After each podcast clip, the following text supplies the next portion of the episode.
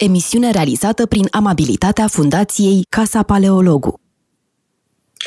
Bine v-am uh, regăsit după o scurtă pauză de 1 uh, iunie la emisiunea noastră uh, și astăzi avem o invitată care chiar dă cu adevărat sens numelui emisiunii și anume Metope, pentru că o avem ca invitate pe Ioana Costa, o autoritate în materie de studii clasice în România și aș spune o adevărată militantă a cauzei Uh, studiilor clasice și să știți, doamnă Costa, că vorbeam zilele trecute cu Anca Dan, uh, una dintre uh, lectorii noștri, și îmi povestea cum făceați apostolat Uh, pentru a uh, promova cauza sfântă, sacră a studiilor clasice uh, și îmi spunea cât de mult vă datorează și cât vă este de recunoscătoare, cum ați pregătit elevi pentru concursul de la Arpino, da? concursul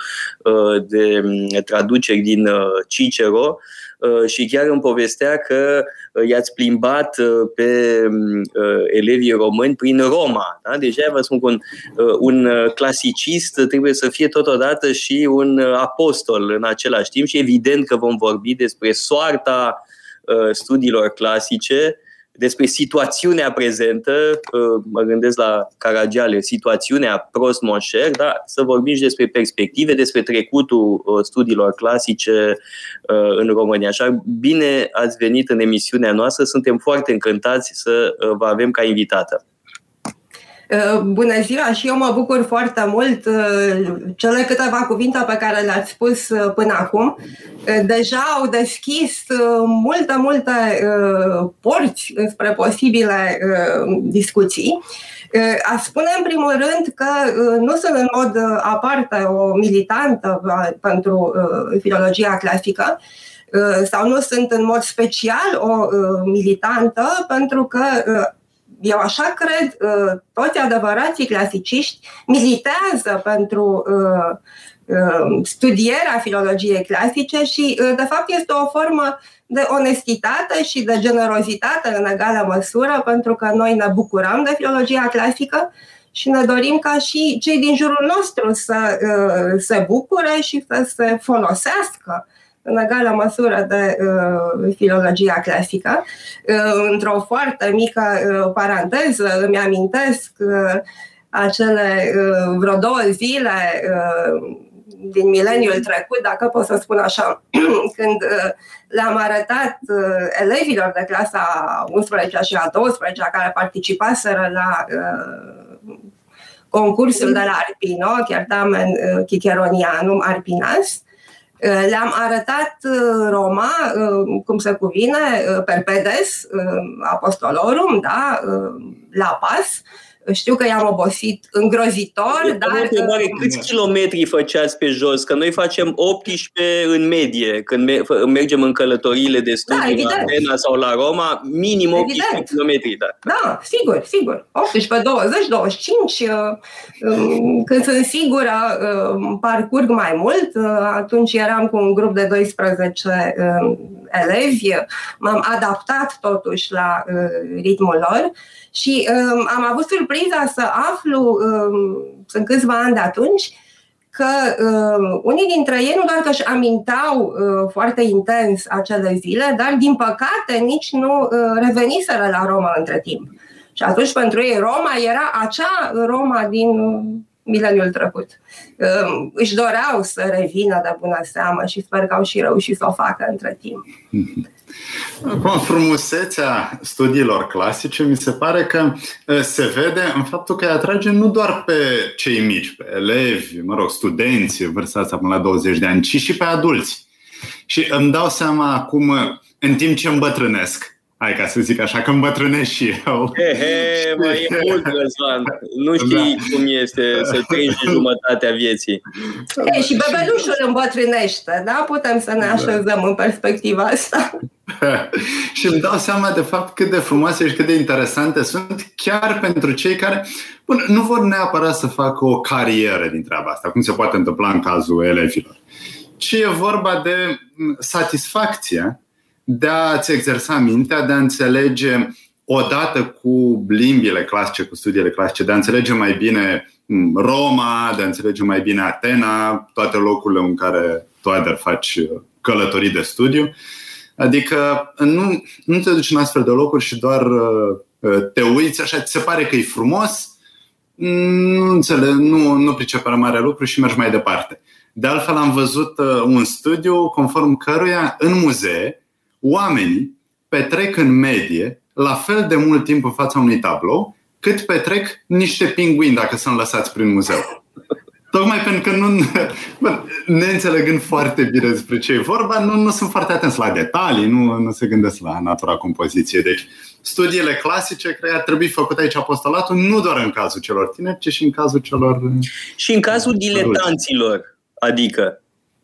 Da, exact. Cum e cazul meu, uite, mă pun primul pe listă aici. Bineînțeles, sunt diletant.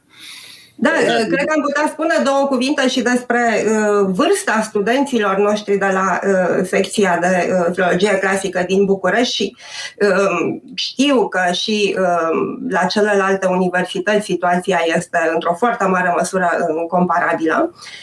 Uh, în fiecare an avem uh, un evantai uh, bogat de uh, studenți din perspectiva vârstei.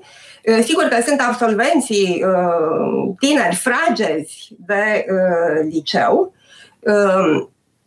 Alții iar absolvenții aceștia fragezi se împart în două categorii. Sunt cei pătimași, da, care au prins deja Uh, dorința și iubirea uh, pentru uh, filologia clasică și asta li se datorează profesorilor lor minunați de liceu, unor chiar din clasa 8 vin cu asemenea dorințe. Alții sunt studenți din întâmplare, da, există și uh, categoria aceasta și uh, nu aș privi-o și nici nu o fac niciodată Uh, cu uh, descurajare, pentru că uh, uneori, exact din întâmplare, pot să apară mari pasiuni. Dar abia acum ajung la observația pe care o făceați mai înainte. Avem întotdeauna studenți care sunt la a doua facultate, fie că fac în paralel și filologia clasică pe lângă altceva, pentru că își dau seama că nu pot să facă filozofie fără a cunoaște uh, greacă veche. Uh, nu pot să facă uh, teologie doar cu greaca pe care o învață la teologie, au nevoie și de latina. Da, Facultatea de Teologie Ortodoxă Latina este un picuț în suferință mai tare decât greaca.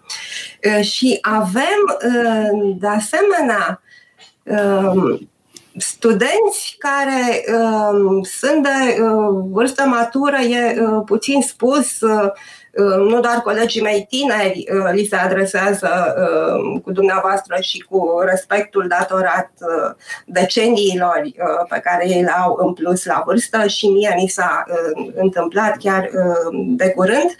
Un uh, minunat uh, părinte profesor uh, care uh, Uh, avea și un doctorat în uh, teologie de altfel, uh, predase și la Facultatea de Teologie Ortodoxă. După ce s-a pensionat, deci la 65-66 de ani, a decis să facă uh, filologie clasică și a Aș fost vrea student... să spunem despre cine e vorba, că e vorba uh, despre Părintele Pintea și... Uh, da, e uh, dureros să da. uh, Era preot la Mavrogeni și a fost uh, da. în ultimii ani de viață duhovnicul tatălui meu. Era un om minunat, da. un om uh, un, foarte un, un blând, uh, foarte cum se cade. Cu totul ieșit din comun, da, uh, am suferit cu toții foarte tare și și acum uh, îmi durerează să uh, îmi amintesc că uh, uh, da, uh, pandemia uh, l-a luat de lângă noi. Uh, Cum? Din acest motiv a murit? Da. N-am știut. Da. Da. N-am știut, da. Da. Oricum, când am aflat, am fost foarte trist, da. pentru că vă spun, îi, îi sunt foarte recunoscător, dar pentru că suntem la capitolul gratitudine, ă, aș vrea să ă, evoc pe cineva care a avut un rol extrem de important în ă, formarea mea, și anume Ghighi Ceaușescu, colegul dumneavoastră, bănuiesc că și prieten, care era un om încântător, cu un haz da. extraordinar, un umor nemaipomenit și îi datorez enorm pentru că la un moment dat am decis prin clasa nouă, cred, să fac latină acasă, eram rude. Și mergeam la el în fiecare duminică. Și evident că cu el cursurile de latină nu erau doar de latină, vorbeam de tot felul de alte lucruri uh, și uh, metoda lui era genială. Da? Uh, mai cu seamă în cursul 1 la 1 era fabulos. Da? Și latina pe care o știu, o știu în primul rând datorită lui. Da? Făceam texte ușoare, am făcut Evanghelia lui Luca, apoi am făcut Cornelius Nepos și încetul cu încetul așa, en douceur, uh, am învățat atâta cât știu, mă rog, și mai țin minte cât de cât uh, latină. Și mai spuneați mai devreme de oameni care fac uh, uh, litere clasice ca a doua facultate, să nu uităm că noi, ca de pildă, i-a trimis la școală, uh, i-a trimis la uh, litere clasice pe unul din, unii dintre discipolii da. săi, cei mai sârguincioși chiar au făcut-o uh, și apoi au făcut traduceri uh, remarcabile din Platon, de pildă. Da, sigur, domnul Liceanu pe care l-ați, uh, la care ați făcut aluzie în, acum, uh, a fost uh, student, este alumn, ca să zic așa, al secției noastre de filologie clasică și a rămas uh, în continuare foarte apropiat, nu doar de filologia clasică, fiindcă dacă te apropii, probabil că nu te mai poți îndepărta uh, de ea, a rămas foarte apropiat și de uh, secția noastră de filologie clasică, ne uh, sprijină ori de câte ori avem nevoie de uh, un sprijin atât de vizibil cum este cel pe care îl poate oferi domnul uh, profesor Liceanu. Am văzut uh, și este de altfel și... Uh, da, da, um, a acceptat anul trecut pe vremea asta să facă împreună cu doamna profesoară Gabriela Creția un alt nume de uh, referință, uh, nu doar pentru filologia clasică, uh, au acceptat să facă împreună un uh, filmuleț de promovare uh, care să îi atragă pe candidații, uh, să atragă posibil candidați pentru secția noastră. Și uh, știu de la studenții care sunt acum anul întâi că uh, unii dintre ei uh, așa au descoperit uh, filologia clasică. Dar asta mai voiam să spun despre um, domnul profesor Liceanu. Uh, este apropiat de noi până într-atât încât acum când reorganizăm bătrâna societate de studii clasice întemeiată în 1958, dar care, mă rog, a trebuit să se supună unor Uh, rigori uh, ale legii organizațiilor, uh, asociațiilor profesionale, non-profit, dar asta nu mai contează. A trebuit să reluăm dosare la tribunal, a fost complicat, cam un an și jumătate a durat toată povestea asta, deci noi ne-am reorganizat, am acceptat noi membri, de fapt, vechii membri s-au reînscris Domnul Liceanu este membru al uh, Societății de Studii uh, Clasice. Excelent. Deci pe lângă uh, lucru pe care l-a făcut, pe lângă munca pe care a făcut-o în germană cu Heidegger, uh, a ținut uh, aproape și de literele clasice și într-adevăr, odată ce te-a prins microbul, nu mai poți să scapi de el. Asta e, nici, bun, nici măcar nu trebuie să faci studii aprofundate ca să rămâi cu această amintire, cu această urmă a muncii migăloase pe care o necesită studiile clasice. Dar... Da, probabil că uh, este uh, virtutea pe care uh, o solicită cel mai mult și pe care ne obligă să o exersăm cel mai mult filologia clasică, răbdarea. Răbdarea, adică nu te poți arunca pur și simplu într-un text sau nu de la început, da? să te arunci într-un text și să vezi dacă înnoți și înțelegi, ci uh, la un moment dat, dacă vrei uh, să înțelegi cu adevărat nuanțele textului respectiv, um, parcurgi cu răbdare um, gramatica și ești răsplătit întotdeauna. Nu, nu este timp pierdut, irosit în niciun fel, da. Trebuie să spun că uh, eu m-am apucat să învăț latină, cum spuneam, cu Ghighi Ceaușescu, pentru că am citit un eseu al lui Titu Maiorescu despre importanța studiilor clasice și în special a latinei. Și argumentul lui Maiorescu este că latina formează caracterul. Și câți ani aveam atunci, 13-14 ani, mi s-a părut că am nevoie de formarea caracterului și așa că am cerut Uh, să mi se găsească profesor de latină, da? care oricum era la îndemână. Uh, dar aș vrea să evocăm și alți uh, clasiciști, colegi de-ai dumneavoastră sau și generația anterioară, tatăl dumneavoastră de pildă, da? sau Iancu Fischer, da? alte figuri care au ilustrat studiile clasice. E bine să păstrăm memoria acestor oameni remarcabili. Da, uh este o, o galerie impresionantă de uh, personalități. Uh, sigur, uh, la începuturile secției de filologie uh, clasică a Universității din București, chiar uh, una dintre primele secții uh, întemeiate uh, prin uh, decretul lui Alexandru Iancuza, uh, a fost uh, Bogdan Petricegu Vișdău. Uh, prin uh, ceea ce pe vremea aceea se numea uh, filologie comparată Uh, practic era vorba de, despre ceea ce acum numim uh, lingvistica comparată uh, indo-europeană. Mhm. Cred că trebuie să facem o scurtă pauză. De aceea m-am oprit. Da, mhm. și reluăm problema, e chestiunea importantă. Pauză și ne regăsim în câteva minute. Metope, emisiune realizată prin amabilitatea Fundației Casa Paleologu.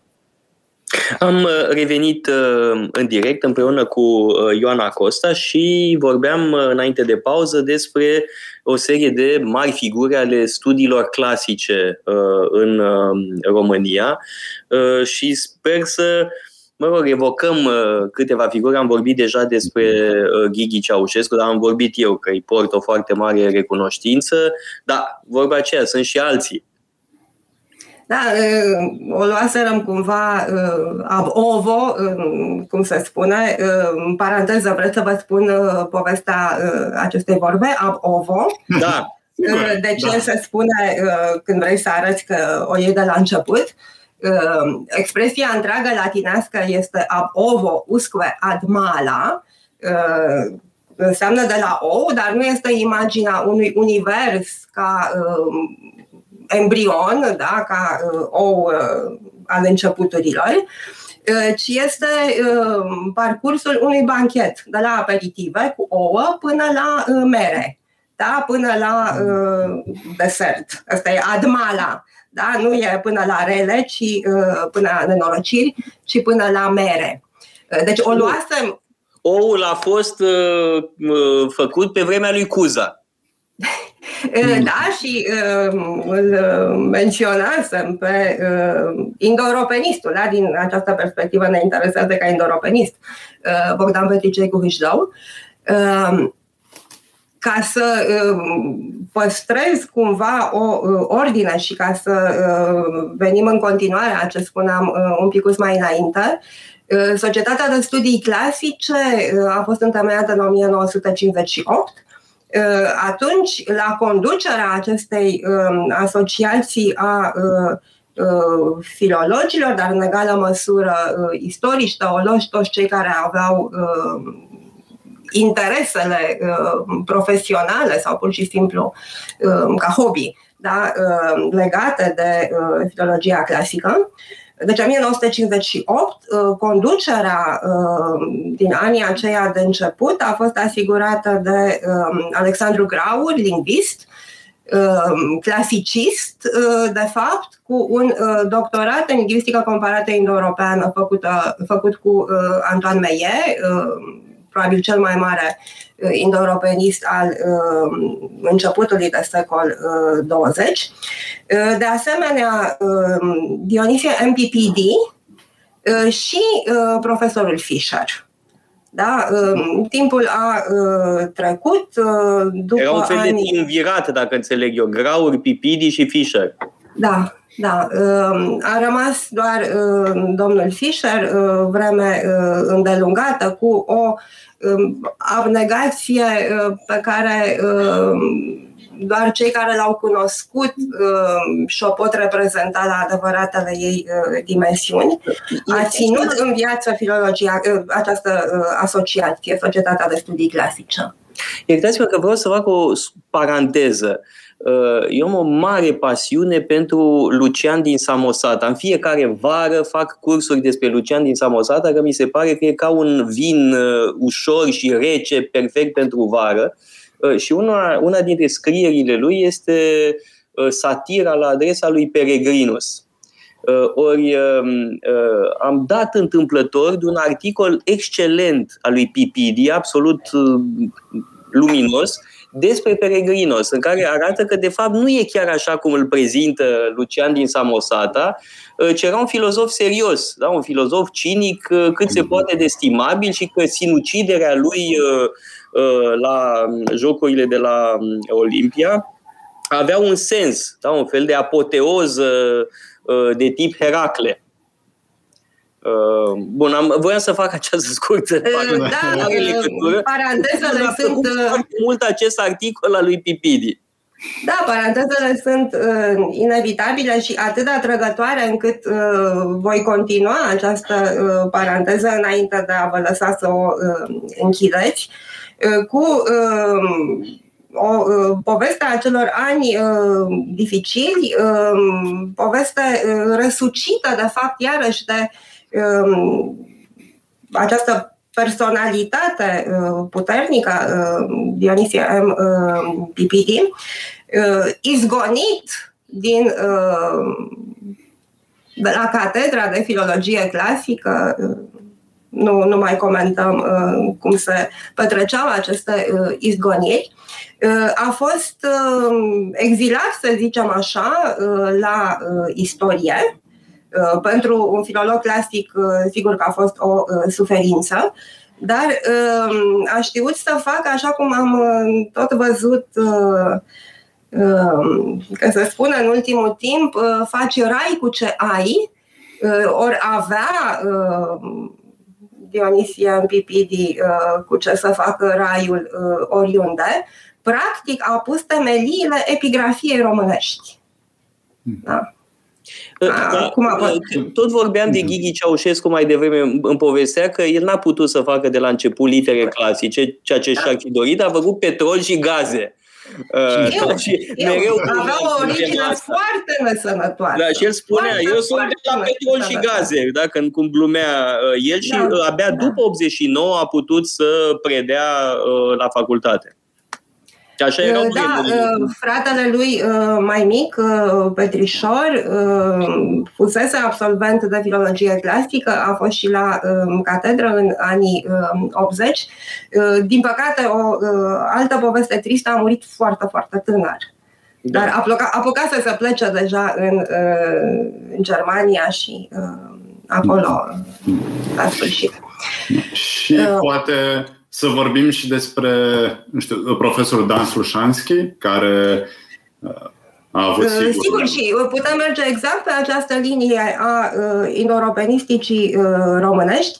Uh, două uh, nume de uh, mari indoeuropeniști uh, strălucesc în uh, anii uh, 70-80 și uh, continuă să strălucească uh, de bună seamă. Uh, Cicerone Poghirc, Uh, și uh, Dan Slușanski. Da, uh, în această succesiune a școlii care se formează. Da.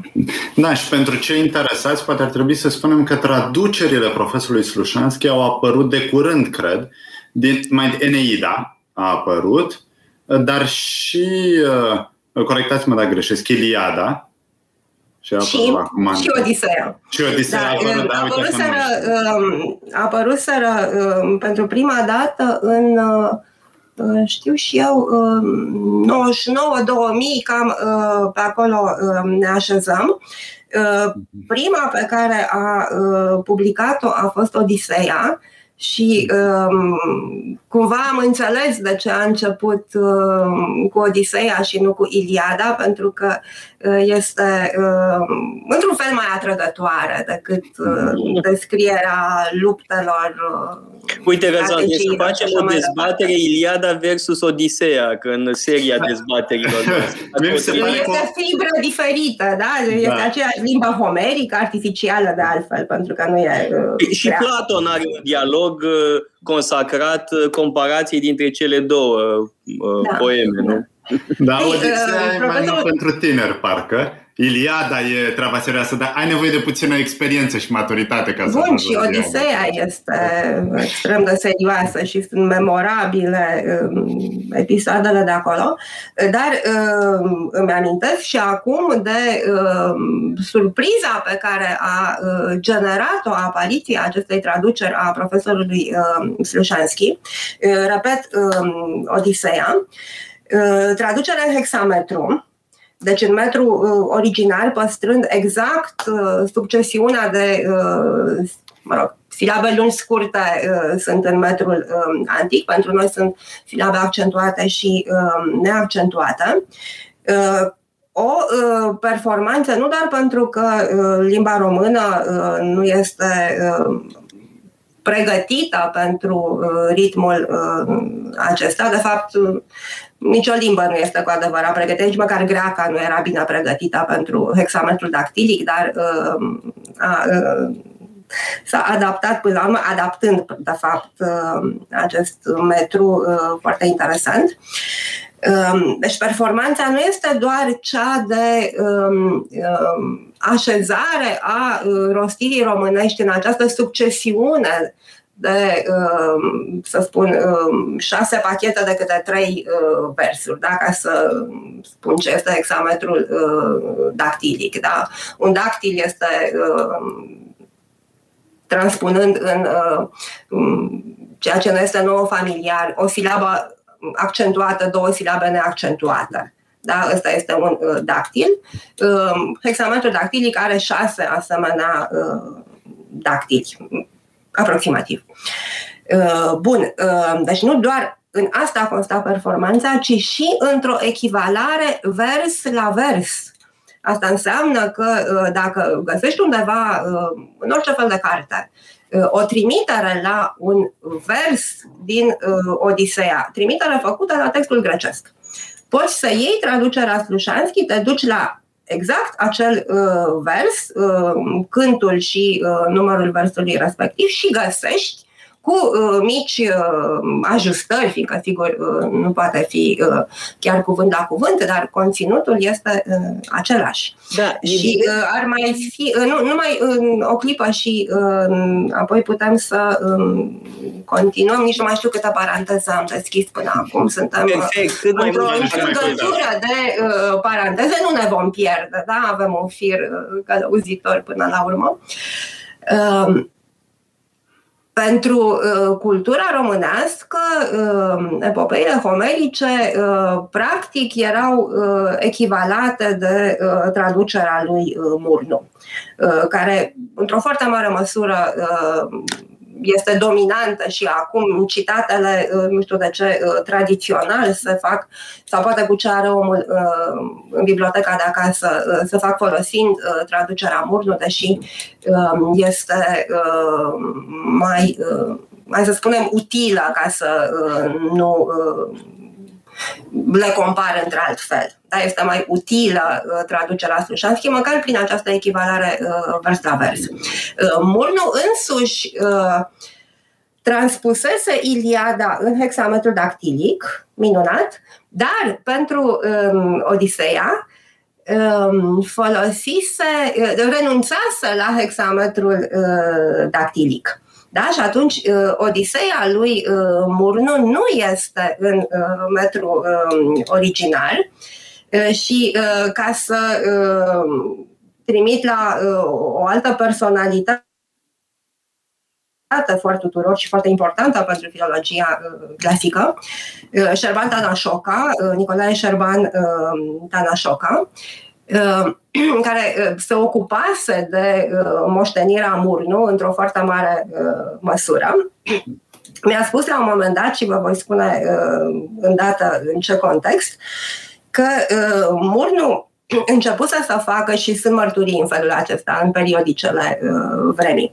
Începuse să traducă și Odiseea în hexametru dactilic, dar a renunțat pentru că um, între timp uh, un alt uh, extrem de important uh, filolog clasic care iarăși a avut o viață nedrept de scurtă, Cezar Papacostea, um, începuse traducerea sa cu totul remarcabilă a Odisei, nu a apucat să traducă integral, este o jumătate de Odiseie, cea pe care a tradus-o uh, um, Cezar Papacosta. Um, dar uh, ce este uh, admirabil aici și rar este o um, transpunere a lumii homerice în lumea basmului românesc. Este un limbaj de basm românesc. Da? Mm. Am reeditat acum câțiva ani această minunată uh, jumătate de Odisee a lui uh, Cezar Papacosta. Unde a apărut? Uh, la uh, Muzeul Literaturii Română. Nu știam, chiar uite, am aflat ceva foarte important. Da, și uh, imediat după aceea am mai uh, reeditat un volum Cezar Papacosta tot din dorința de a uh, uh, întregi această moștenire, dar nu aduce uh, la îndemână. Bun, deci, uh, pentru că uh, Cezar Papacosta începuse traducerea uh, Odisei în hexametru uh, dactilic, uh, Murnu a decis să furnizeze un alt tip de uh, traducere, uh, asta mi-a spus uh, Cervanta Nașoca uh, și uh, sunt convinsă că așa a fost. Uh, care a fost urmarea, uh, practic, în cultura română nu a existat o odisee tradusă integral în hexametru dactilic, da? Pentru că Mur nu tradusese integral, dar nu hexametru dactilic, iar uh, traducerea lui Cezar Papacosta era doar o jumătate. Uh, până în uh, 2000, când a apărut traducerea uh, lui Dan Slușanski, care este în hexametru dactilic și putem spune, uh, suntem obligați de fapt să uh, spunem și ne mândrim uh, cu asta, iată, avem uh, o uh, odiseie completă, în hexametru dactilic, în limba română. Da, evident că această traducere a lui uh, Slușanski a umplut un gol și este o performanță fabuloasă pentru toate uh, motivele pe care le-ați uh, enumerat. Uh, eu însă am uh, o preferință și sper să nu scandalizez pe nimeni pentru traducerile în proză ale lui Lovinescu. Uh, eu, în general, pe astea le recomand.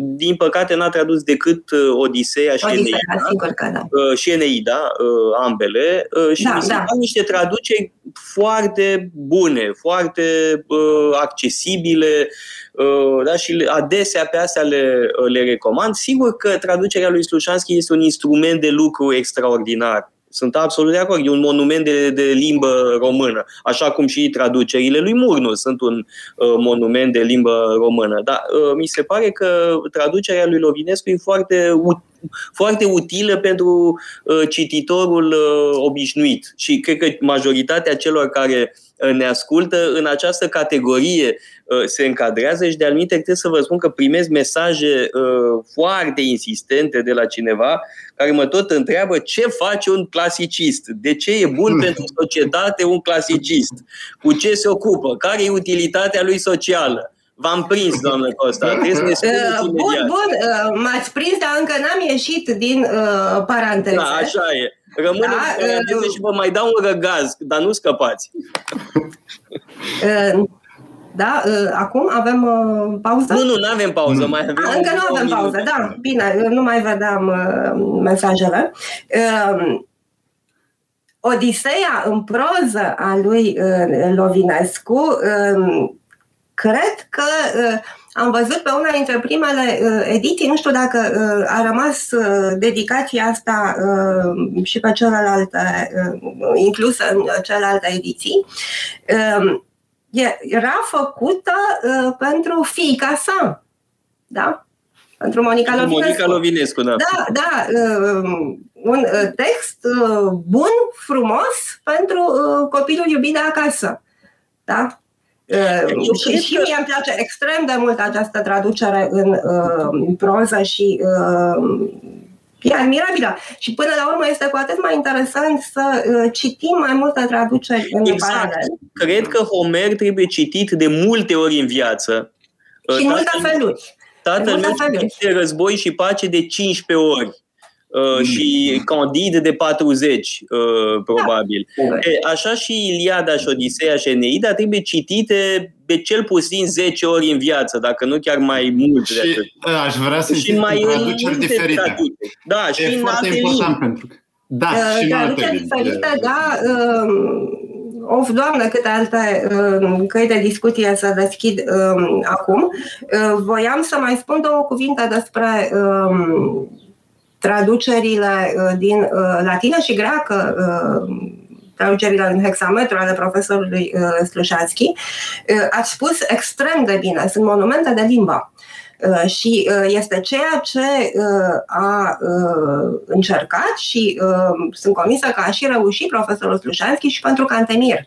Pentru că avea această um, opțiune traductologică Ehm, pentru că Antamir este chiar mai uh, ușor de uh, explicat, a încercat să transpună textele scrise de Cantemir în limba latină uh, într-o limbă românească um, cât mai asemănătoare textelor pe care Cantemir însuși le scrisese în limba română.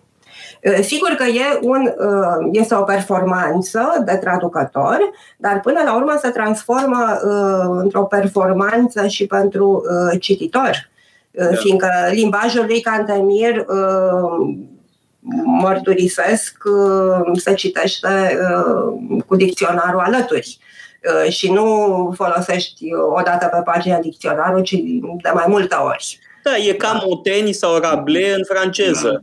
Da. Da, da, și uh, tocmai de aceea uh, uh, cred că uh, a fost uh, bine sau, mă rog, uh, că nu a fost rău, da?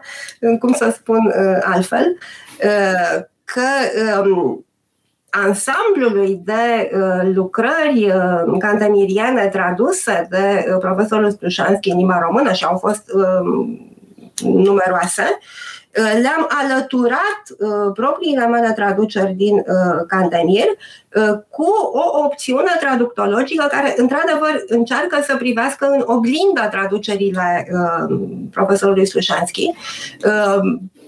Și pentru că există și sigur că sunt minunate și trebuie citite uh, în continuare, uh, dar dintr-o altă perspectivă, uh, cred că este bine să le avem pe Cantemir, așa cum este bine să avem și autorii din Antichitate, într-un limbaj familiar nouă, într-un limbaj care să nu se transforme într-o încercare în sine, deci să fie o, o traducere transparentă. Asta e ceea ce am încercat cu uh, traducerile Cantemir. Nu toată lumea a fost de acord, asta e cu tot o altă poveste. Nu poți să uh, întrunești uh, acordul celor din jur, dar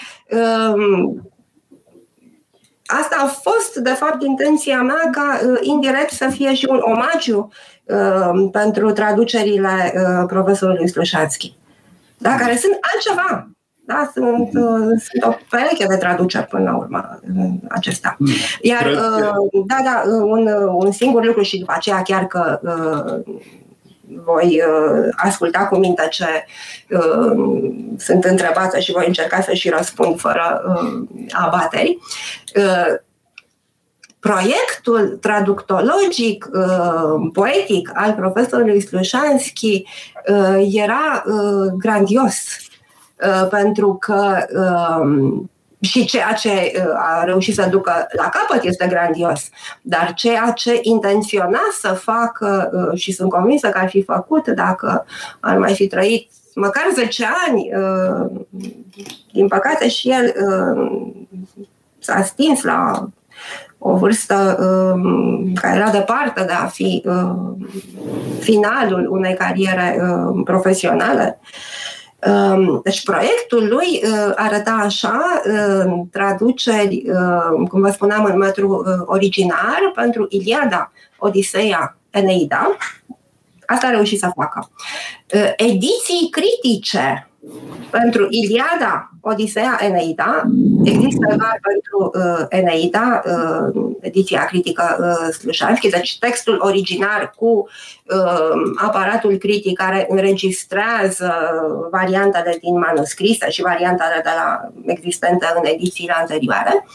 Uh, și a treia etapă, comentarii pentru uh, Iliada, Odiseea și uh, Eneida. Uh, vă dați seama ce uh, comoară uh, am fi avut. Mhm. Ne bucuram uh, că avem uh, aceste patru volume, deci trei volume de traduceri și un volum de ediție critică Eneida.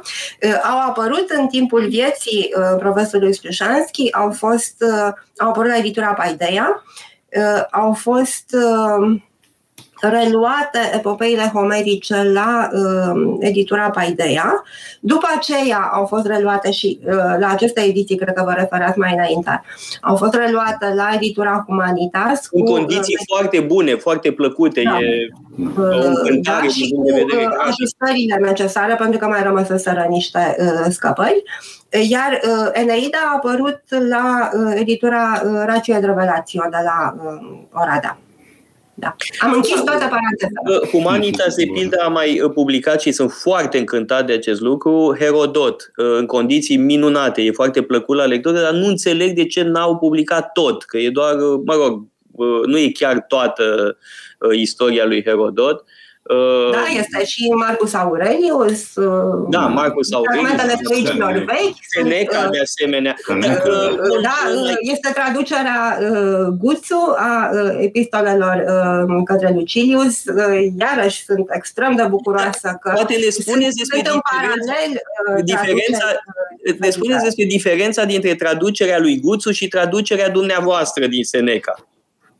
Uh, nu vă întreb care e mai bună, că ar fi o nu, întrebare nu, niciun caz. Uh, dar care e diferența din punctul de vedere uh, al viziunii asupra traducerii? Traducerile toate și ca să vorbim acum despre epistolele către Lucilius ale profesorului Guțu sunt minunate nici nu trebuie să comentăm, oricine poate și din fericire există această nouă ediție acum la uh, uh, editura Humanitas.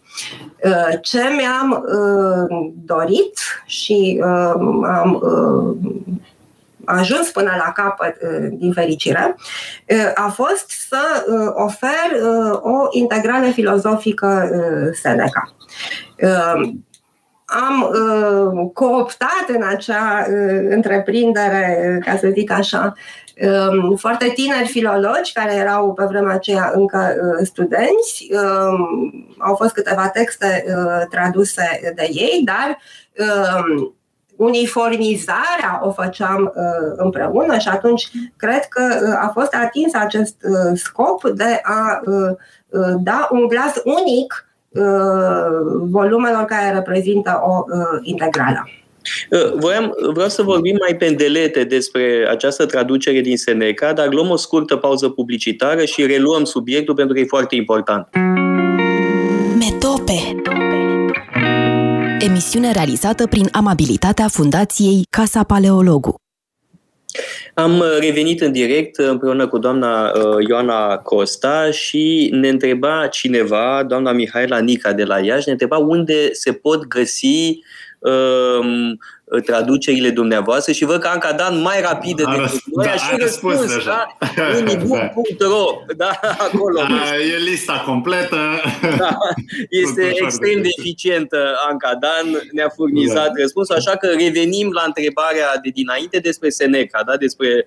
Uh, uite, eu uh, pronunț uh, Uh, ca ignorantul Seneca, da. Uh, mă așteptam să mă tragă de urechi uh, doamna Acosta, sunt de două ori vinovat, da? sunt un păcătos impenitent. Știu că păcătuiesc și totuși o fac, da? cum spune Sfântul Augustin, așadar ediția Seneca pe care ați coordonat-o la Polirom, vorbeam despre diferențele dintre traducerea lui Guțu și traducerea dumneavoastră și vreau să aprofundăm puțin subiectul, pentru că stoicismul e la modă uh, și, evident, uh, Seneca. Da? Și avem și o editură Seneca, o și o cafenea, ales... o anticafenea Seneca și v-ați asociat acestui proiect minunat. Vreau să vorbim mai pendelete despre Seneca. Aș despre spune mai ales stoicismul e la modă, dar mai ales Seneca, în primul rând, pentru că Seneca are un stoicism, aș spune ceva mai blând poate decât da, Eu spun mereu că epitet este un fel de uh, espresso ristretto, da, foarte scurt uh, da, și bombă de energie, în timp ce Seneca e ca un fel de cappuccino, da, cu multă mhm. spumă, cu scorțișoară, cu tot ce vrei. Da. Uh, încerc să mi le pun în ordine, fiindcă reacționam în sinea mea la fiecare dintre observațiile de mai înainte. Încerc totuși să le iau așa într-o ordine.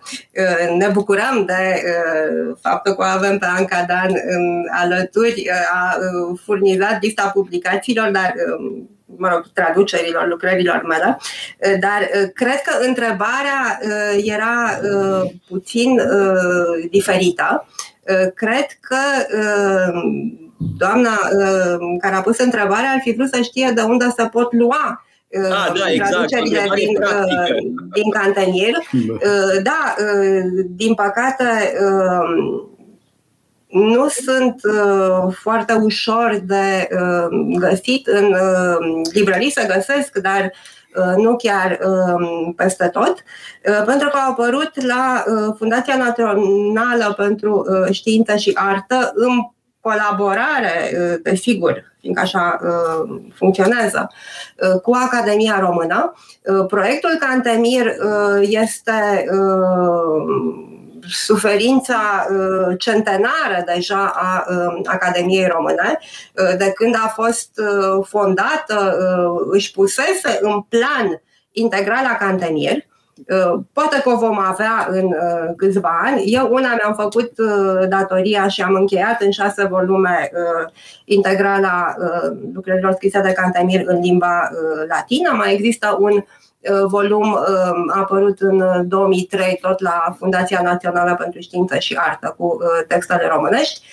Mai sunt textele rusești care trebuie să um, apară și poate se va încheia această integrală Cantemir peste 2 ani când vom um, avea un an special Cantemir 2023. Sunt 300 de ani de la uh, moartea lui uh, Cantemir. Poate măcar în 300 de ani să avem o integrală uh, Cantemir.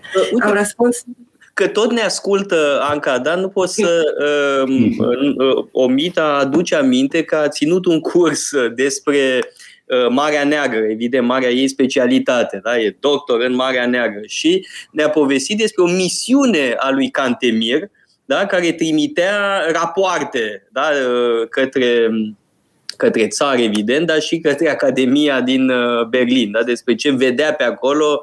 Uh, da, a fost pasionant da? să, să vedem că a jucat un rol și din acest punct uh, de vedere. Da, este, mă rog, o însumare, o aranjare a acestor rapoarte este de Muro Caucaseo, despre zidul caucazian. Apoi, Seneca era... Așa, Seneca. Da, Seneca. Știu că vă irită da, da, Nu, nu mă irită. Sunt un păcătos impenitent. Nu, dar să știi că nu, nu irită pe doamna profesoră, dar ai luat doi. Dacă ai fi la facultate acum. Nu. nu te ierta. Pot să fie opțiuni uh, diferite. Uh, sigur că uh, și asta ar fi o altă chestiune dureroasă. Cultura română nu doar că nu are încă integrala Cantemir, cum nu are nici alte integrale integrale, da. da? Nu are nici măcar un uh, sistem uh, nu spun coerent, un, un sistem acceptat de toată lumea pentru uh, redarea numelor proprii uh, greco-romane.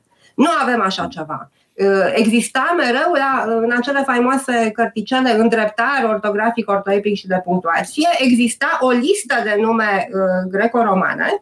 Uh, din 2005 încoace nu mai există nici măcar această listă, nici măcar o, uh, un îndrumar uh, general. Et, et de toute façon, euh, en français, on dit Sénèque. Da, așa că m-am scos. Asta, și voiam să uh, spun. Uh, ne bucurăm că avem uh, nume uh, antice pătrunse de suficient de mult timp în limba română încât să aibă o formă românească. Cezar îi spunem chiar așa, deși când citim un text uh, folosim latinesc, folosim pronunția restitut, așa să-i spunem Kaiser, da? cum este și Kaiserul uh, german, da? nu, nu vă gândiți la uh, altceva. da? Uh, deci, din uh, o, dintr-o bună așezare în limba română, dar, bineînțeles, sunt mult, uh, multe asemenea nume care vin pe filieră franceză. Și uh, sunt convinsă că asta este uh, sursa uh, accentuării uh, SNE. Sigur. Acum eu, să știți, sunt uh, uh, apostolul pluralității. Și mă gândesc că dacă ne, tot ne englezim, oricum se englezește și limba română, vom începe să spunem Seneca. Cu mă bucur, nu pot decât să mă bucur. Ok, să nu Seneca atunci când numai, căutăm Seneca. Nu mai, Răzvan, nu mai fă tu pe grozavu că tu spui Menexenos. da. Zic și eu de-al minte și iarăși se supără uh, doamna Costa și pe tine, nu numai pe mine. Dar hai să revenim la uh, da. Seneca, da. la importanța lui vitală. Da? Uh, de ce e important Seneca? De ce s-a apucat un industriaș Uh, nu spunem cine, să financeze acest proiect extraordinar de uh, uh, editare a operelor lui Seneca și nu numai, dacă sunt și alți uh, filozofi stoici, da? un uh, industriaș da? care uh, se apucă să uh, facă, cum să spun așa, să militeze pentru această cauză. Uh, și să le uh, pregătească audiobook-uri angajaților. Da? Este extraordinar acest proiect și e minunat că v-ați asociat acestui proiect. Da, um, povestea foarte pe scurt uh, ar fi următoarea. Integrarea filozofică Seneca a apărut la editura um, Polirom, se încheiase în 2008, primul volum a apărut în 1999, în 2008 s-a uh, încheiase integrala uh, filozofică. Uh, cinci ani mai târziu am fost întrebată dacă accept să mă asociez acestui proiect. N-am înțeles chiar de la început și mărturisesc cu umilință lucrul acesta pentru că nu venea să cred că cineva poate fi atât de generos din toate punctele uh, de vedere. În primul rând, uh, sufletesc. Da? Uh, se gândea să fie de folos prin intermediul filozofiei stoice celor din jur, pentru că vorbim de anii, cât era, 2013-14, abia trecuse, dacă trecuse acea uh, mare criză din 2008-2010, nu, nu era simplu, dar acum când ne uităm în dărări spunem ce vremuri uh, strălucite și strălucitoare și normale erau uh, acelea. A vrut să le aducă tuturor filozofie stoică, Uh, tuturor, însemnând uh, nu doar uh, celor care își permit să cumpere sau nu, um, tuturor, mai ales um, celor care nu își permit să stea să citească în fiecare zi o oră, două. Ei, oamenii ăștia, cei mai mulți dintre ei, sunt obligați să petreacă la volan o oră, două sau chiar mai mult pe zi. Iar ideea aceasta a fost să uh, creeze uh, audiobook-uri ca uh, omul când stă în uh, ambuteiajele uh, bucureștene uh, să se desprindă de uh, ceea ce se întâmplă în jur, să se înțelepțească da? și să uh, atingă o altă uh, stare. Asta și uh, încă ceva, pentru că vorbeam despre uh, audiobook-uri. Um, din aceeași uh, generozitate uh, totală și nu, nu mă refer numai la uh, dimensiunea financiară, vreau să înțelegeți bine lucrul acesta, a fost o generozitate a unui plan care privea oamenii din jur de toate vârstele și elevi mai ales, a ales ca glas a lui Seneca și de fapt și pentru Epictet probabil cel mai potrivit om pentru filozofia stoică Victor Benciuc. Da, exact. Da. Bun, noi nu, nu spunem cum îl cheamă pe domnul respectiv pentru că asta este dorința lui, să fie da, foarte da. discret. Uh, dar uh, ce spuneați să-mi aducea aminte de o anecdotă pe care o, o întâmplare mai exact pe care o povestea uh, tata din timpul sejurului lui la Câmpul Lung, da? unde era în apropierea lui Noica și citise într-o zi în ziar, în scânteia, un titlu mare, Mai multă principialitate la tractoriști, semnul exclamării. Uh, tata a râs și a spus, uite ce imbecilitate, la care noi că a zis, nu, nu e o imbecilitate, asta arată vigoarea regimului. Și mă gândeam mai mult stoicism la instalatori. Cam asta este programul respectiv. Da? Și e extraordinar, adică uh, e filozofia adusă la îndemâna tuturor, uh, e un, da, un proiect remarcabil. Dacă uh, ați văzut și bineînțeles că ați uh, văzut, acum trec de la uh, audiobook la uh, volumele tipărite, uh, manualul lui uh, Epictet a apărut uh, într-o uh, primă formulă uh, de buzunar, dar realmente uh, e o uh, broșurică, da, poate să încapă în buzunarul de la cămașă, nu, nu trebuie un buzunar uh, generos. Uh, Uh, cu uh, un cuvânt însoțitor al um, domnului Andrei Pleșu, um, antidepresiv la purtător. Da? Deci Epictet și, în general, filozofia uh, stoică mai utilă decât tratamentul medicamentos. Da, pentru Bun, și depresie și așa mai departe cu să înghițim Platon, nu Prozac, da?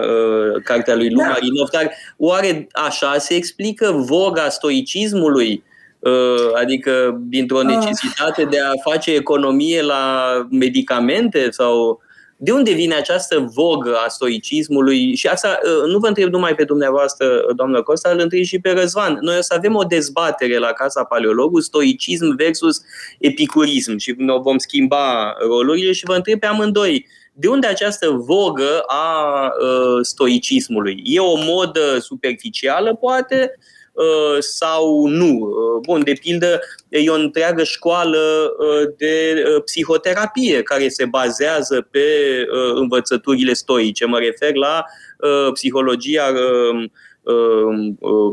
cognitiv-comportamental al lui Aaron Beck și Albert Ellis, da? marele psiholog american Albert Ellis, se referă în mod explicit la Epictet și la Seneca drept surse de inspirație. Vă las pe dumneavoastră să răspundeți. Primul. Ehm, mă gândeam acum la poate la asemănările eh, modului de viață, anumite asemănări de tip social între societatea imperială în care eh, stoicismul a avut succes și societatea de astăzi. Cred că există uh, un anumit component și anume ne permitem să fim stoici. Ne trăim într-o societate cosmopolită, trăim într-o societate în care în același timp s-ar putea să simțim că mm, lumea ne depășește, că forțele exterioare sunt mai puternice decât noi și atunci trebuie să găsim confort în noi înșine. Și putem să facem asta, întrucât avem un grad de dezvoltare materială suficientă pentru a putea să căutăm în noi înșine. Deci cred că se leagă aceste două lucruri. Uh, mai întâi, universul care este poate prea mare pentru noi este și foarte greu de înțeles, este imposibil de stăpânit și atunci avem nevoie de autocontrol, de stăpânire de sine și să ajungem la doar ceea ce depinde de noi, nu ceea ce depinde de ceilalți, dar și un anume confort material. Dar cred că există aici un oarecare pericol și anume stoicismul nu conține doar câteva sfaturi practice pe care putem să le folosim din când în când, ci e vorba de un mod de viață, un mod cuprinzător de viață. Și cred că ar fi o greșeală să credem că putem să apelăm la stoicism atunci când avem o problemă. A la carte. Să... A la carte, dar dacă vrem cu adevărat să culegem roadele stoicismului, trebuie să-l practicăm non-stop. Deci nu, nu, nu mergem uh, nu merge o dată, uh, o oră, două pe zi și atât. Deci și cu asta revenim să... la răbdarea despre care vorbeam uh, de la bun început în învățarea limbilor clasice și în apropierea de cultura antică. A spune că mai este o trăsătură care ne aduce extrem de aproape stoicismul. Cosmopolitismul, care este o trăsătură uh, clară a uh, stoicismului și uh, nu ne referim la un autor sau altul. Uh, Marcus Aurelius, de pildă, uh, face uh, trimiteri explicite la uh, această dimensiune uh, cosmopolită. Eu, uh, spune el ca Antonin, sunt uh, uh, cetățean al uh, Romei, eu ca om sunt cetățean al uh, lumii și eu trăiesc în aceste uh, două uh, dimensiuni. Da? Uh, cosmopolitismul pentru noi a devenit, cum se cheamă, globalizare, da? E cam același lucru, să zicem. Uh, simplific, simplific, îngrozitor și acum mă, mă trageți dumneavoastră pe mine de urechi. Da? Nu, eu tare da. pe toți trei o să ne uh, eticheteze unii drept globaliști, că e un cuvânt la modă. Noi l-am comentat într-o emisiune anterioară despre termeni folosiți aiurea. Unul dintre ei fiind acesta, da? eticheta globalist. Da? Uh, da, permitem, deci, uh, Toader, să spun ceva aici apropo de globalism și cosmopolitanism.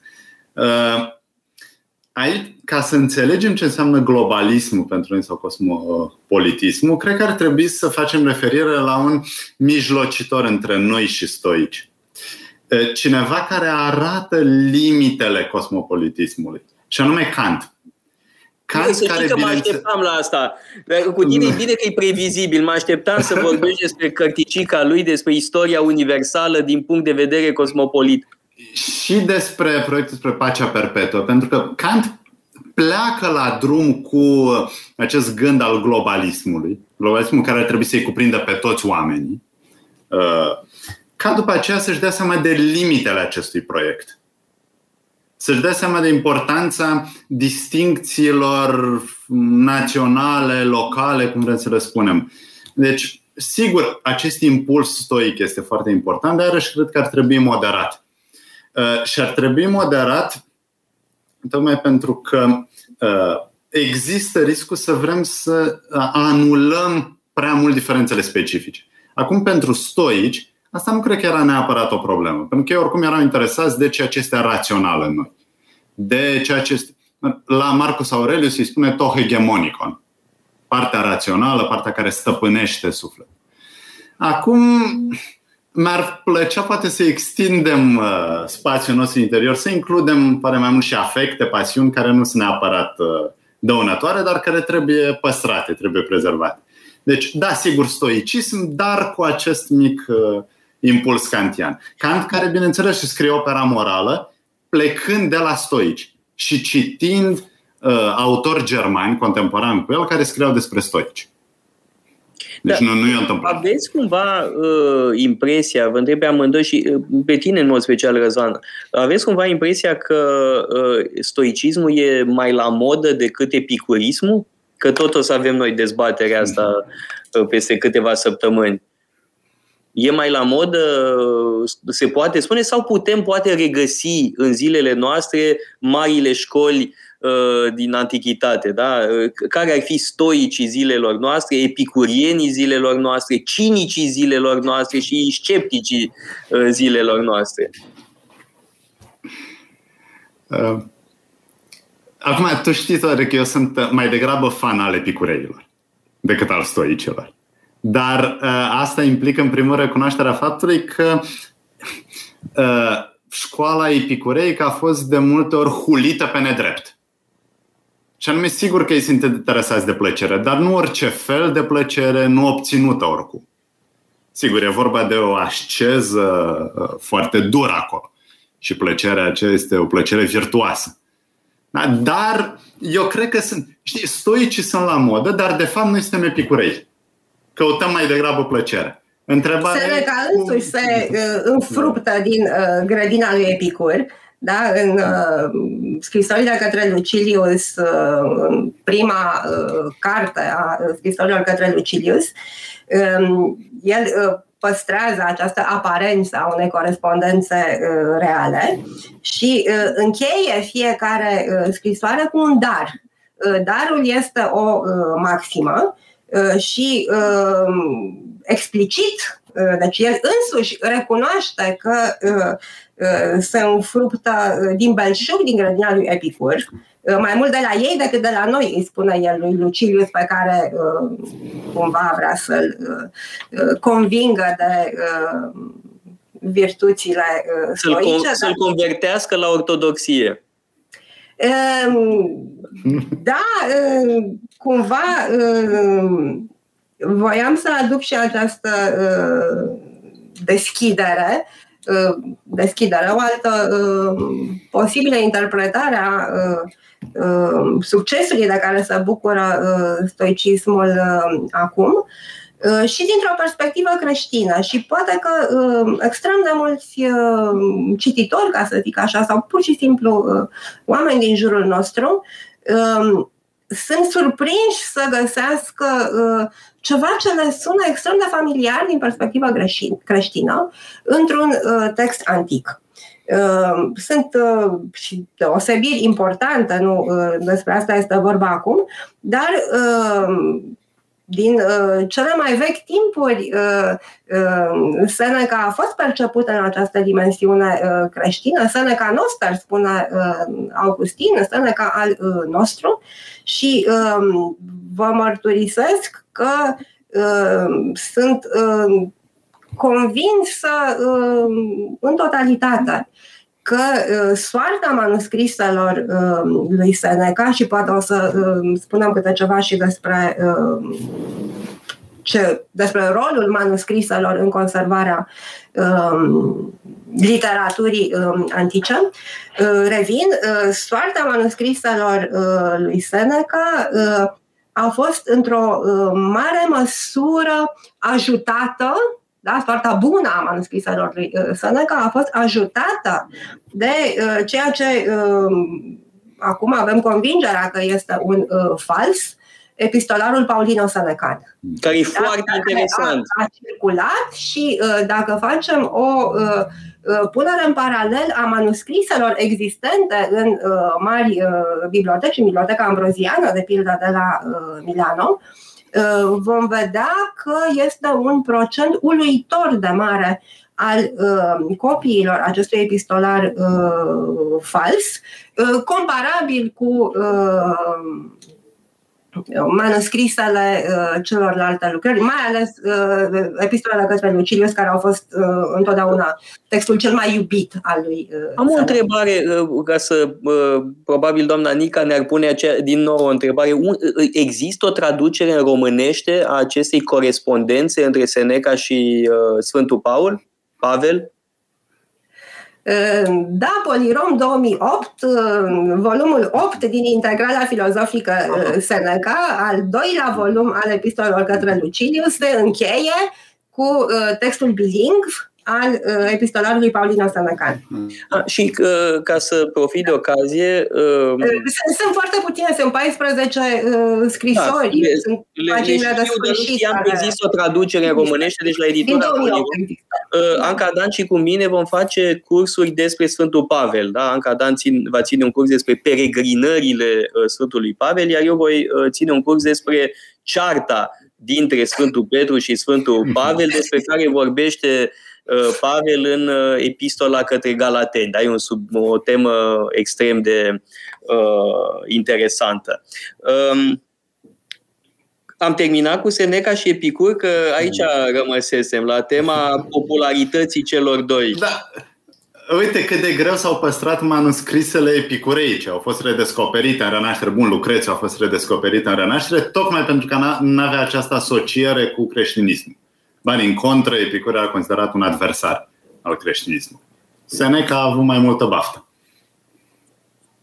Uh, da, până acum am vorbit despre traducerile pe care le-ați făcut din uh, Cantemir și uh, din Seneca și uh, sunt autori care uh, pentru oricine sunt referințe uh, importante, dar n-aș vrea să uităm un alt proiect uh, pe care l-ați uh, coordonat uh, legat de un autor mai puțin cunoscut, uh, și anume Pliniu. Și aici o să vă întreb o întrebare de asta, o să pun o întrebare de asta naivă. De ce e important uh, Pliniu? Da? De ce este totuși un martor extrem de uh, interesant uh, al uh, antichității? Dar de ce trebuie... Pe Seneca știe toată lumea de ce să-l citească, e evident. Uh, dar Pliniu, de ce? Pentru că uh, a scris enciclopedia, uh, ăsta este titlul pe care uh, am preferat să-l uh, dau în seria apărută la Polirom, Enciclopedia Cunoștințelor din Antichitate.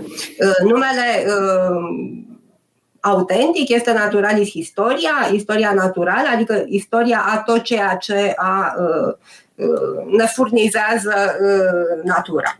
Da, sunt componentele acestei uh, enciclopedii uh, bine ordonate uh, și uh, acoperind, de fapt, toate cunoștințele din uh, momentul respectiv. Da. Deci este o enciclopedie uh, tematică Uh, rezultat a uh, fișării lucrărilor de până atunci. Pe care, la care Bun, asta nu este doar un interes istoric, da? Uh, să vedem nu. ce gândeau antici, adică care ar fi profitul intelectual, sufletesc al omului de acum să citească Pliniu. Bun, am vrea să știm cum arăta lumea în secolul I al erei creștine și Sigur, uh, nu, nu este o uh, enciclopedie rigidă în niciun fel, deși el tot uh, însumează, am folosit atâtea zeci de mii de date, atâtea nume proprii, am folosit atâtea autori străini și autori romani, da? o manieră foarte interesantă de însumare, care ne este cumva familiară da, din toate rapoartele pe care trebuie uh, să le dăm. Uh, dar el, practic, repovestește uh, tot ceea ce uh, a aflat. Unele uh, chestiuni sunt uh, aride, dar uh, cele mai multe sunt uh, savuroase, sunt comparabile cu Herodot, pe care uh, îl uh, pomenați cu tot dragul acum vreo oră. Uh, trebuie să luăm o scurtă pauză publicitară și revenim. Emisiune realizată prin amabilitatea Fundației Casa Paleologu. Am uh, revenit în direct împreună cu uh, Ioana uh, Costa uh, și am atins o problemă în uh, discuțiile de dinainte legată de manuscrise. Da? Pentru că Uh, vorbeați despre uh, numărul foarte mare de manuscrise din corespondența, falsa corespondență dintre uh, Sfântul Pavel și Seneca, iar Răzvan Ioan spunea pe bună dreptate că, din păcate, Epicur a fost boicotat, da? fiind considerat ateu pe drept sau pe nedrept, nu s-au uh, recopiat uh, manuscrisele Epicur, de care nu avem decât câteva scrisori. Uh, și slavă Domnului, manuscrisul din Vererum uh, Natura uh, de Lucrețiu, găsit în secolul XV. Da, într-adevăr, se pune această problemă a transmiterii manuscriselor. Cititorul din zilele azi ia totul de-a gata, da? ca și cum ar fi servit pe tavă, dar e toată munca asta extraordinară pe care o fac filologii și iată un răspuns pentru vocea din popor care ne întreba la ce e bun un clasicist, ca să ne restituie uh, aceste comori uh, de uh, gândire. Uh, și uh, ați publicat o carte da, la Humanitas, iarăși uh, evocăm uh, uh editura Humanitas, uh, o carte uh, intitulată Papirus, pergament, uh, hârtie. Da? Și uh, e o temă uh, esențială, e bine să înțelegem despre ce e vorba, da? despre această muncă atât de migăloasă, răbdătoare, cum spuneați mai devreme. Da, cineva spunea că filologia este arta de a citi încet. și cred în continuare că este cea mai potrivită și frumoasă definiție a uh, filologiei. Uh, să dai paginile nu doar de la începutul către sfârșitul uh, cărții, una după alta, ci să revii la ce ai citit, să te duci la notă, să te duci la bibliografie. Um, o, o carte nu se citește uh, la rând. Da? Ăsta este filologul care uh, este răbdător sau încearcă să fie uh, uh, răbdător. Uh, da. Um, Cum se Primul desfășoară? lucru pe care trebuie să-l, să-l spunem uh, este că uh, nu a uh, supraviețuit, cumva este o banalitate, dar de la banalități e bine să lămurim lucrurile, nu a supraviețuit niciun manuscris, niciun exemplar de autor da? din uh, perioada uh, clasică. Uh, umaniștii au crezut la un moment dat că uh, sunt în posesia unui uh, manuscris, Augusteus, uh, i-a și rămas numele așa, Codex Augusteus, Um, care nu neapărat că ar fi fost um, manuscris uh, Vergiliu, uh, nu neapărat că ar fi fost scris de Vergiliu însuși sau la dictarea lui de uh, script, dar măcar putea să fie plasat în epoca lui um, Augustus.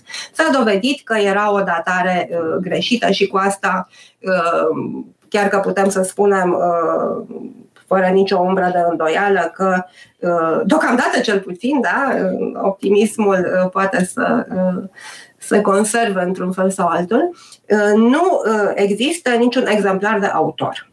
Uh, asta înseamnă că manuscrisele care au supraviețuit până în zilele noastre reprezintă um, copii ale exemplarului de autor. Or, asta este critica de text mai poate fi definită și ca o uh, tehnică a uh, edițiilor. Filologia însă își poate fi critică de, critica textelor și uh, tehnica edițiilor după o formulare faimoasă. Cele mai vechi manuscrise de care dispunem sunt de prin secolele 8, nouă. Uh, sigur că mai sunt uh, fragmente pe uh, papirus, de dată mult mai veche, nu sunt de prea mari întindere, asta este iarăși o chestiune complicată. Dar, ca să simplificăm toată povestea asta, putem să ne gândim la o succesiune de copii care în felul acesta a condus această succesiune de copii la uh, supraviețuirea unui text la oaltă cu materialul pe care se scrisese. De aceea este important să știm uh, um, care este materialul pe care se scrie, pentru că uh, a dispărut materialul, suportul textului, a dispărut și textul uh, odată cu el. Deci au ajuns până în uh, epoca tiparului. Da? Și de atunci uh, um, șansele au crescut uh, enorm să uh, um, ne fie cunoscut textul, sigur cu observația că um, la început incunabule și imediat după epoca incunabulelor se considera că manuscrisul este inferior în cărții tipărite, se făcea o tipăritură și se arunca manuscrisul. Sau, se pierdea să pierdea. Ori noi știm foarte bine că orice copie este diferită de modelul său, inclusiv tipăritura. Tipăritura însă și este o copie a uh, modelului, de data aceasta fiind un uh, manuscris. Prea stufoasă povestea, nu-mi dau seama. Nu, cât Nici vorbă. Cât puțin.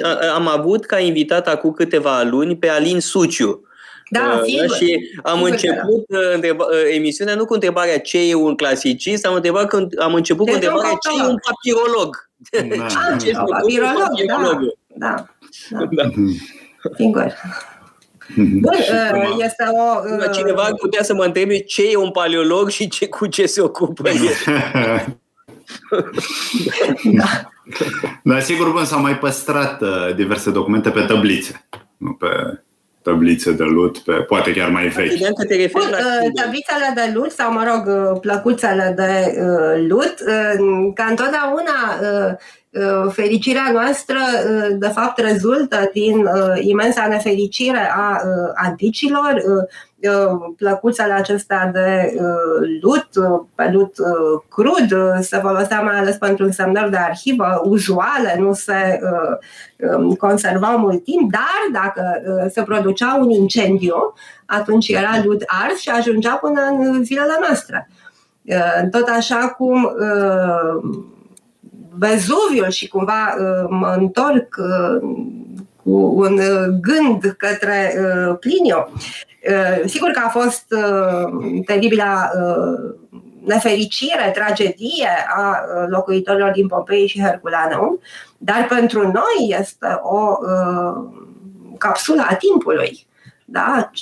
Altfel nu am fi uh, putut... Atenție cu înțelege. Etna. Ne ascultă Anca Dan și îi spun atenție cu Etna, că se duce în luna iulie cu studenții ei de la Paris în uh, jurul... Uh, Bun, Edna tot timpul... Uh, da, da, atenție spune mare. că Nu- se nu te încălzește. expune, Nu te expune, da. da.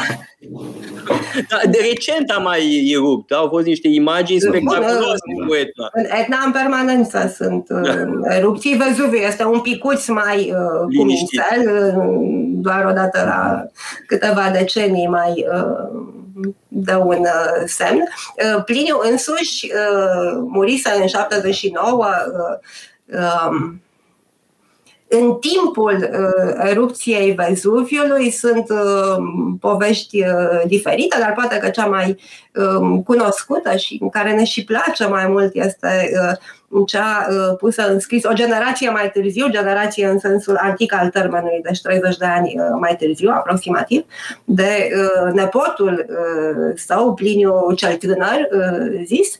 Uh, el a uh, relatat că unchiul său, uh, Pliniu care pentru noi este cel bătrân, din curiozitate științifică uh, s-a uh, apropiat și a adăstat prea mult uh, lângă uh, Vezuviu și uh, după aceea a fost găsit uh, mort.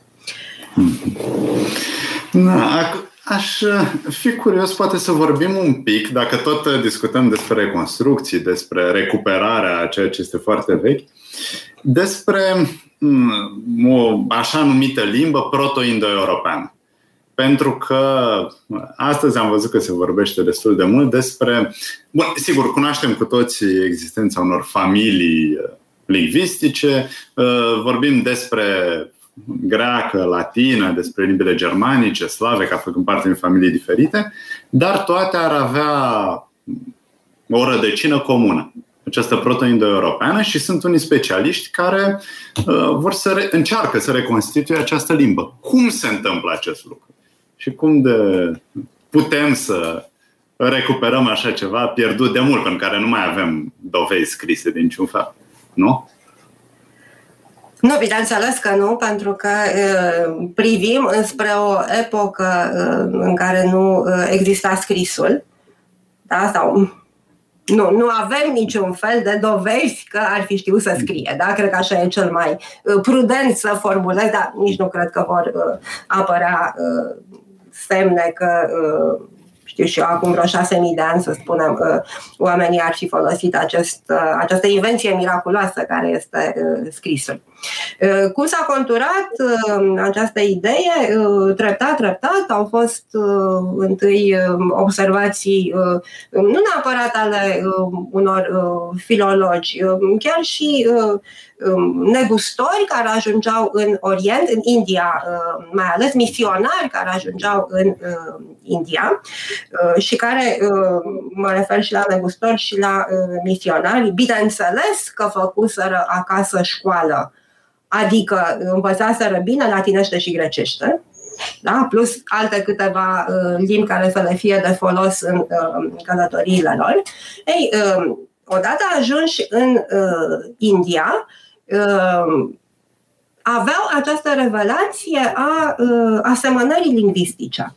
Uh, au fost uh, observații uh, făcute de uh, nespecialiști, observații care uh, nu au uh, intrat în circuit cultural pentru că practic făceau parte din corespondența personală.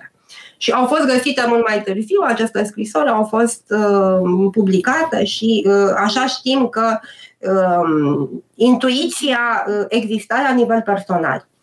Uh, Indoropenistica se uh, constituie ca uh, disciplină abia în secolul al XIX-lea. Sir William Jones este uh, considerat uh, cel care a formulat, uh, într-adevăr, sintetic și uh, um, foarte uh, bine, a formulat memorabil această presupunere a existenței unei limbi din care descind aproape toate limbile din Europa și o foarte mare parte a limbilor din Asia. Ehm, disciplina se fondează ceva mai ehm, târziu cu ehm, Rasmus Rask, danezul și mai ales cu Franz Bob, germanul, și cunoaște o perioadă de uh, perfecțiune, dar uh, de data asta vreau să subliniez termenul perfecțiune pentru că uh, îl încarc și cu uh, sensuri negative. Uh, deci cunoaște uh, o perioadă de perfecțiune indoeuropenistică odată cu lucrările lui Karl Bruckmann, uh, care uh, produce un uh, imens tratat comparativ al limbilor indo-europene, indo-germanice, e doar o diferență de lucru. El încheie o epocă de asimilare a acestor cunoștințe, cunoștințe rezultate din compararea lingvistică. Uh, revin asupra termenului pe care uh, v-am prevenit că îl încarc uh, negativ, și anume perfecțiune. Perfecțiunea implică întotdeauna o uh, desăvârșire, da, știu, uh, sunt sinonime și îmi veți reproșa asta, dar uh, etimologic, uh, perfecțiunea, desăvârșirea înseamnă ajunsul la capăt, dincolo de care nimic nu se mai mișcă. Uh, nu mai este niciun fel de uh, viață. Uh, dincolo de uh, această uh, perfecțiune.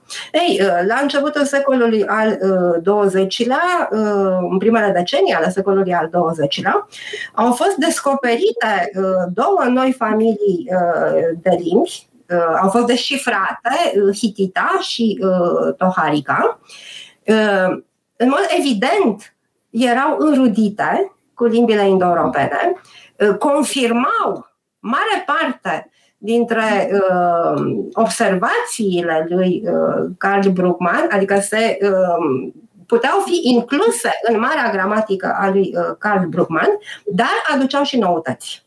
Uh, noutăți care practic au zgâlțit toată această uh, construcție uh, bruckmanniană Uh, și care au dus până la urmă la uh, etichetarea acestor două noi familii de limbi, limbile anatolice, mai ales hitita este cea mai cunoscută uh, dintre ele și toharica, acolo este altă poveste să spune mai degrabă așa numita toharică. Știm că nu este limba vorbită de tohari din uh, istorie, e altceva, dar uh, îi se spune în continuare toharică. Uh, deci au fost etichetate ca limbi nebrugmaniene. Da? Deci limbi indo-europene, dar care nu respectă uh, gramatica. Nu știau gramatica. Nu știau gramatica. da? Sigur, era inevitabil, da? Uh, simplific iarăși, uh, gramatica lui Bruckmann uh, se bazează pe 10 familii de limbi.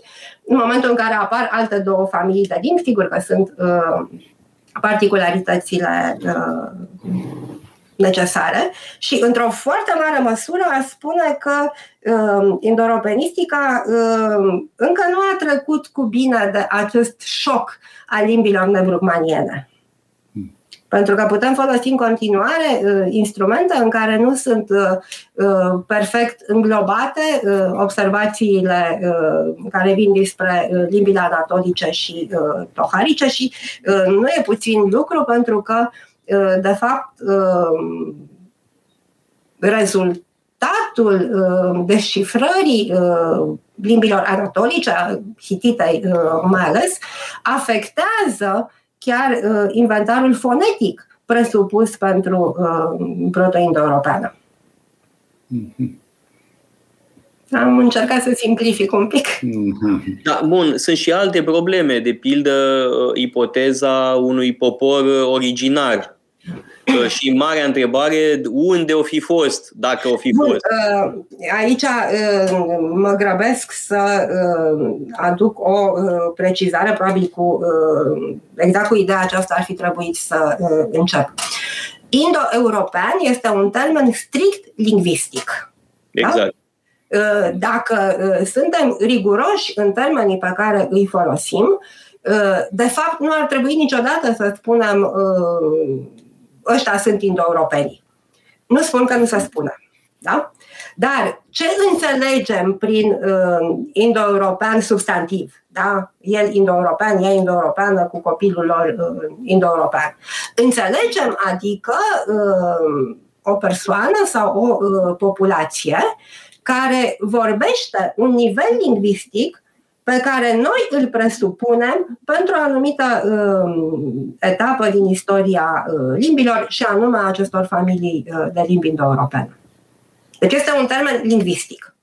Uh, este înțelept să rămânem într-o descriere lingvistică și uh, eu una uh, aș prefera să rămân doar în partea de uh, fonetică da? Uh, pentru că acolo cumva avem uh, niște instrumente, sunt uh, legile fonetice, sunt um, instrumente create de neogramatici perfecționate în timp și um, sunt instrumente științifice, da? legile fonetice nu putem să nu ne gândim că toate aceste foneme, da, existau în cuvinte și cuvintele acestea, sigur că nu plutau în aer, ci erau rostite de uh, niște oameni și atunci, inevitabil, ne vom gândi și la oamenii uh, aceia. Dar uh, tot ce se construiește mai departe uh, este o uh, presupunere de grad uh, secund, terțiar uh, și așa mai departe. Atunci, minunata uh, mitologia lui Dumnezeu, de pildă, Uh, este bazată pe uh, o gramatică mai degrabă burgmaniană. Da? Este uh, indo-europeana lui Antoine Meillet, da? pe care o folosește Dumnezeu ca să construiască cele trei funcțiuni și așa mai departe. Deci legătura între lingvistica comparată indo-europeană și arheologie Probabil că se poate face, eu nu m-aș aventura să o fac.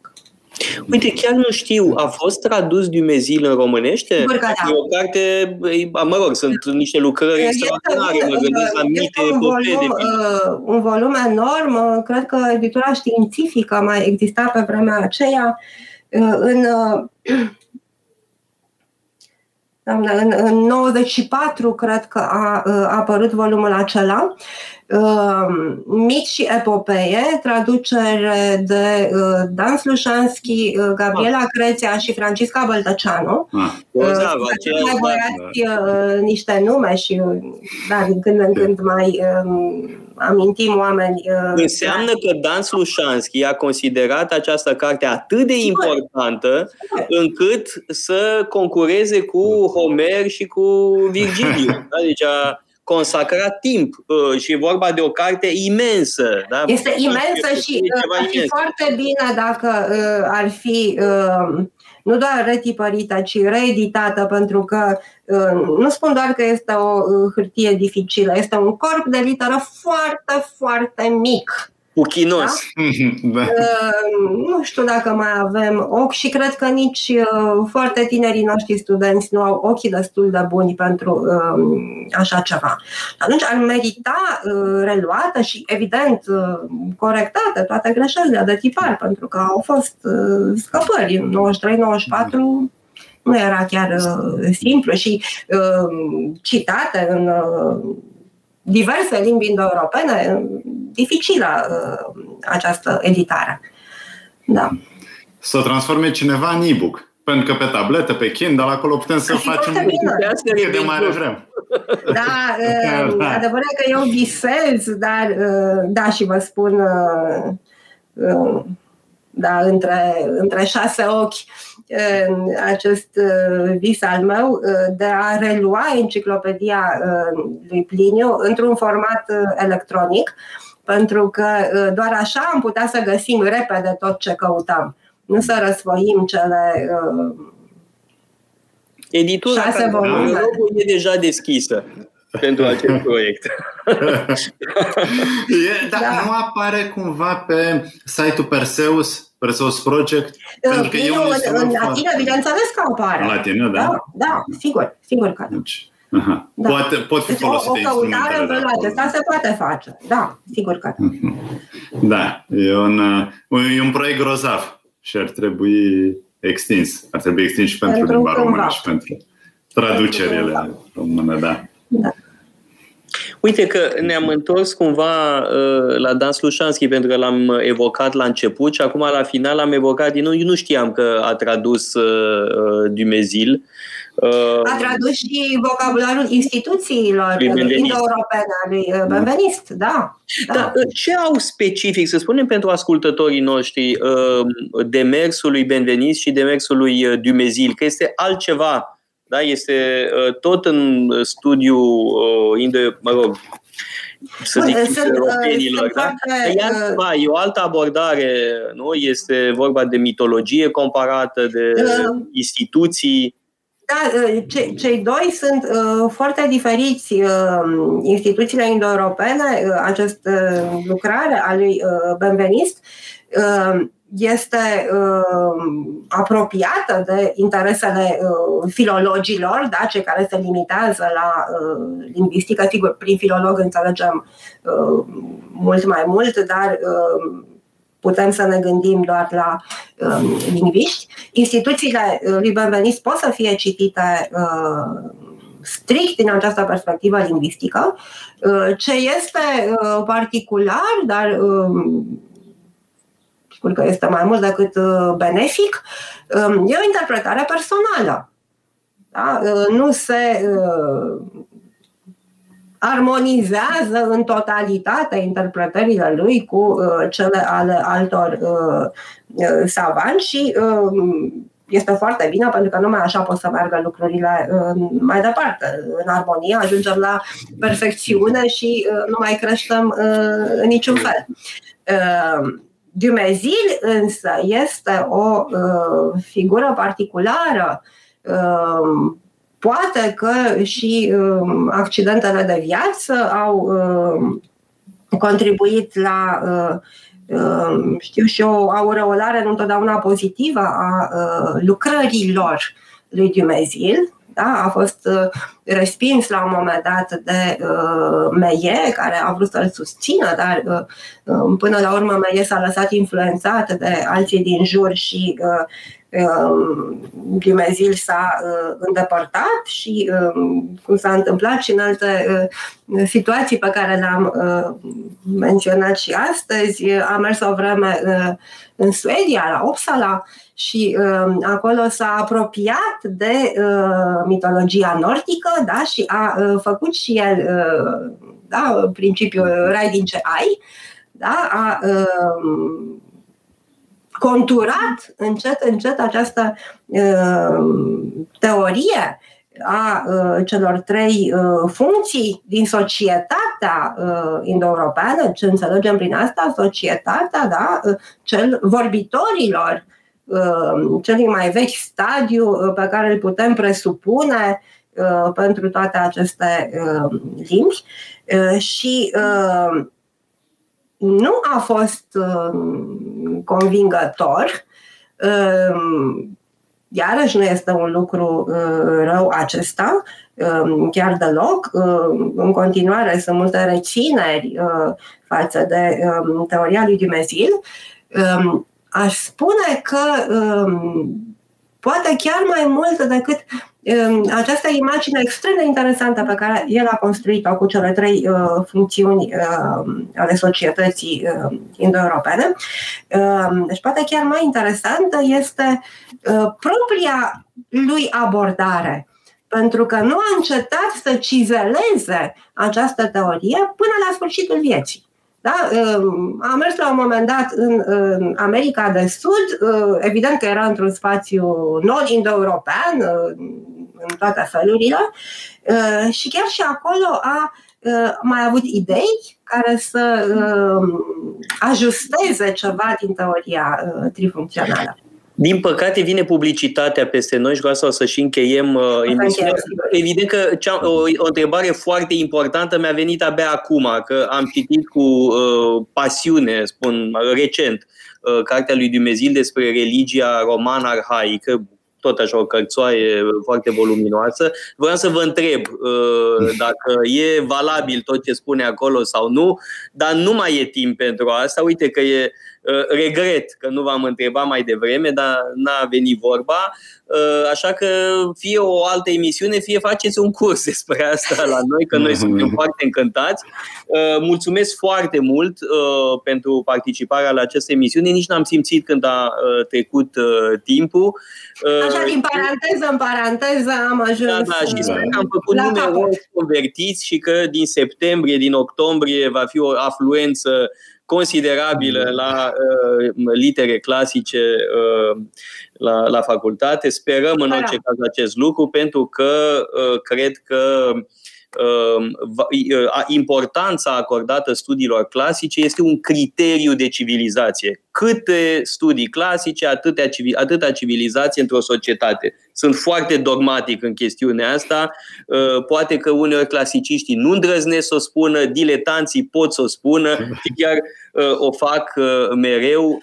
Civilizația pe asta se bazează, cel puțin a noastră. Vă mulțumesc tare mult pentru participarea la emisiune și ne auzim uh, săptămâna viitoare. Uh, vom trece de la uh, o distinsă și eminentă profesoară la copii, da, copii cu care am discutat de 1 iunie am răspuns întrebărilor lor, deci acoperim o plajă foarte largă. Vă dau întâlnire așadar săptămâna viitoare, tot marți, la ora 2, la Metope. Metope emisiune realizată prin amabilitatea Fundației Casa Paleologu.